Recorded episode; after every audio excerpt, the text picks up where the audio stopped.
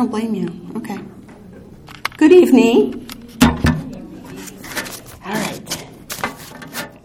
How is everybody? Everybody's like, do, do I answer that? Yeah, not complaining. Because we're going to find out tonight what happens when you do. well, how many of you ladies recognize this gal? Yeah. Veruca. And I never knew she had a last name, but it's Salt. So, Veruca Salt from Charlie and the Chocolate Factory. And if you've watched it with your children or your grandchildren, you may remember how spoiled rotten she was. And if you remember the scene where she's in the, I don't even know what you call it, where the geese were laying the golden eggs, and she's like, Daddy, I want it, and I want it now. Give it to me now, you know. And she breaks out into song about the geeses and the gooses, and then she goes down the chute, you know, um, because of her selfishness and her envy and her pride. Well, I kind of thought of Miriam. Don't you think Miriam was kind of like that on day three, where we studied her, and when she went before Moses, and she dragged along Aaron with her, and she went and she said, has the Lord spoken only through Moses? Hasn't he spoken through us too? He's like, Moses, I want more and I want it now. You know, you kind of see Veruca coming out in her. But that's what um, Melissa, our author of our study, she did the digging deeper. And so that's who she concentrated on was Miriam in the digging deeper. And so I wanted to go through that with you because I think there's some life lessons we can learn from Miriam. Unfortunately, in a bad instance, but we can always learn from those instances in hindsight what she should have done, but what we can do in the sense of not complaining or being envious of somebody um, in a position that we kind of covet or want ourselves. So before I begin, can I just open us up in prayer and get our hearts started? Um, Lord, we are so thankful to be here this evening. I just thank you for these dear ladies who came out on a cold, cold night to hear a word from you, Father. And I pray that they either hear a, a word that ministers to their heart tonight through the lecture, or maybe through the word in the book, or through discussion group. Maybe somebody will share something that will just pierce their hearts, that will cause them to love you more, to know you more, and to grow more Christ like because of it. Father, we thank you for this time. May what is shared tonight glorify you and all that we say and do. In your precious name we pray. Amen. Okay, so like I said, we're concentrating on Miriam tonight. And if you know anything about Miriam, um, Melissa goes through a little bit of detail. If you want to pull that up, you can, can look at what she's written about her, but I'll give you some things that Melissa has shared. And Miriam was a leader of the Israelite people. In Micah 6 4, it says, I brought you up out of Egypt. He's talking to the Israelites and redeemed you from the land of slavery. I sent Moses to lead you, also Aaron and Miriam. So it's not like Miriam doesn't have a high position here, right? On top of that, she's a prophetess. Does anybody know what a prophetess does? They speak to the people of the Lord and they reveal to the people God's messages. They reveal God to them. So it's a high honor as well. And in fact, there's only several prophetesses in the Old Testament. There's Miriam, there's Deborah, and there's Huldah. And then in the New Testament, there's Anna and Philip's four daughters. So there's not very many women who've been called to this position. So it is a high honor for Miriam to be called a prophetess. On top of that, she's also a singer. When the Israelites crossed through the Red Sea on dry land, after they all got through, they were praising God, and Miriam wrote a song. So she's not only a singer, she's a songwriter. And she wrote, Sing to the Lord, for he is highly exalted. The horse and its rider he has hurled into the sea. Now we have a children's song about that, don't we? So Miriam's influence is still carrying on today. So she's not only a prophetess and a singer and a songwriter, but she also led the women in this song. And if you think about it, how many Israelite men did we come up with in our census? Anybody remember? I'm going to put you on the spot here. 600,000. Okay, so for every man, how, what do you think there are women? 600,000 maybe? At least a, at least, right? A couple hundred thousand. So Miriam is bigger than Beth Moore, basically. I mean, she's the leader of hundreds of thousands of women. That's no small thing. But yet, look what she says. Has the Lord only spoken through Moses? I want more. She wasn't content with what she already had. She wanted more. She wanted more power. She wanted more recognition. And she wanted more equality because she didn't think she was getting enough recognition and equality that Moses was getting. Frankly, does anybody want Moses' job? Uh uh-uh. uh I wouldn't. But yet Miriam did. So what happened to Miriam? And if you even think about it, she was the one who helped save Moses' life when she was a little girl, wasn't she? How, what's the irony there? She saw God's hand in preserving Moses' life and how the princess came along and brought Moses into her the palace and raised him up. So Miriam should have known this was God's will for Moses, but yet she was not content with where she was. So what happened? She became envious, and I think she became a little prideful. Perhaps her position went to her head. Do you know what I'm saying?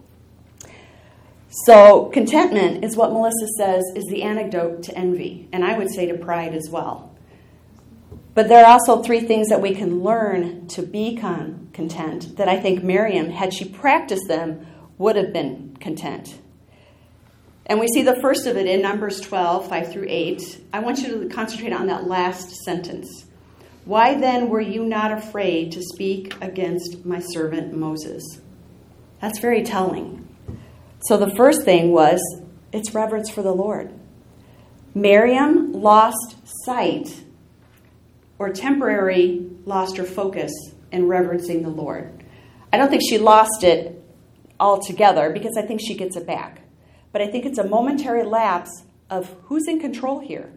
It's not really Moses, it's God. Because who put Moses in that position? It was God. So I think Miriam wasn't afraid of God at that point, so she went up against Moses. And God's like, that's not right. You're showing irreverence for me. So she lost that. Now, that fear or being afraid is not the trembling kind of fear, like you're scared or anything, but it's reverence. It's awe for the Lord and who He is and who He puts in power. So Proverbs 19:23 says, "The fear of the Lord leads to life, and whoever has it rests satisfied." Then NIV says, "Then one rests content." If you're fearing the Lord, you're content in where you're at and who you are because that's what God has created you to be and where He's put you. So, fear and reverence of the Lord. This Bible Theology Dictionary says the fear of the Lord is an inducement to obedience and service. To fear God is to do His will. Miriam was already in God's will, wasn't she? She was already doing exactly what He had prepared for her to do, being a prophetess, singing, and leading the ladies. But somehow she stepped outside of that will. She wanted more. And she didn't think God's will was good enough for her because she wanted what Moses had.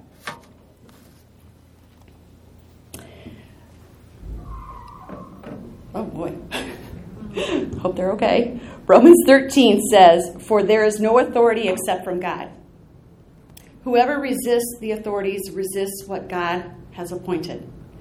Now, Miriam obviously didn't have this scripture, right? Because this is New Testament, it wasn't written then. But she would have known the concept, she would have known the application. She would have known that God had put Moses in a position of governing authority because he was governing the Israelites. And so she resists that. And that in sentence says, Those who resist will incur judgment. So we see that that does happen. But I want to give you perspective here of what that judgment is because I want you to see how seriously God takes complaining against those he's put in authority. So I don't know if you know the story of Korah, which is also in Numbers. It's coming up in chapter 16. So we're going to look at that for just a little bit. So Korah and a group of men, and then also 250 chiefs of the of the congregation, they rise up. And they go against Moses and Aaron. And look what they say. You have gone too far. For all in the congregation are holy, every one of them, and the Lord is among them. Why then do you exalt yourselves above the assembly of the Lord? Do you hear echoes of Miriam here? Has God spoken only through you, Moses? Why have you exalted yourself above everybody else? It's the same complaint envy and pride. Now, Korah, unfortunately, got a huge, fatal judgment. What happened was God severely punished him, opened up the earth, literally. There's a huge chasm. And Korah and everybody with him, including his innocent family, who probably had nothing to do with what he did, went down alive to Sheol, which is hell. That's how seriously God took Korah's rebellion. Now, with Miriam, she only got a case of leprosy. And the, yeah, the ladies yesterday morning laughed, and I thought, I just gave you perspective. I mean, at least the Lord didn't smote her, He didn't kill her.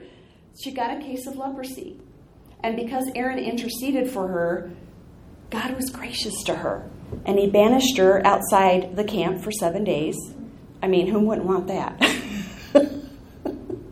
I told the ladies yesterday morning a, a, funny joke because a lot of the times if I do something wrong at my house, the kids will say, You're grounded, mom. And I'll be, Yes, I'm grounded. And I'm like, Can I go to my room? And they'll be like, Yeah, but no books. For me, that's total punishment. I would love to be grounded in my room, but I have to have my books. Miriam got a divine grounding, basically. She got put outside the camp. And this actually is a public punishment. And why do you think that is? Because it was meant to be a deterrent for anybody else who thought about rising up against Moses and complaining and envying the position he had. So it was punishment for Miriam personally, and it was also a public deterrent. And if you know anything about leprosy, they were considered unclean. So if she tried to come back into the camp like she was being sneaky, people had to yell out, unclean, unclean. And then she would be further humiliated. So this was a public punishment for Miriam, unfortunately. Now, how many of you sent your kids to their room and you said, Now you go to your room and you think about what you just did? Hopefully, that's what Miriam did for those seven days. And let's hope that she came to the point of being thankful. Let's hope she took that time to think about what she had already had given to her by God, which was already a high position. And thankful means being glad. It means being thankful for God's grace, working out what is good, showing appreciation for. Two things Miriam did not do in that moment. What she had was already good, but she wasn't showing appreciation for it. Scripture says to give thanks in all circumstances. And that might be circumstances where you're feeling that green eyed monster of envy creeping up into your little heart. Be thankful for what God's already given you and who He's already created you to be. Tall order, but it can be learned. And lastly, what she should have done too is she should have rejoiced with Moses.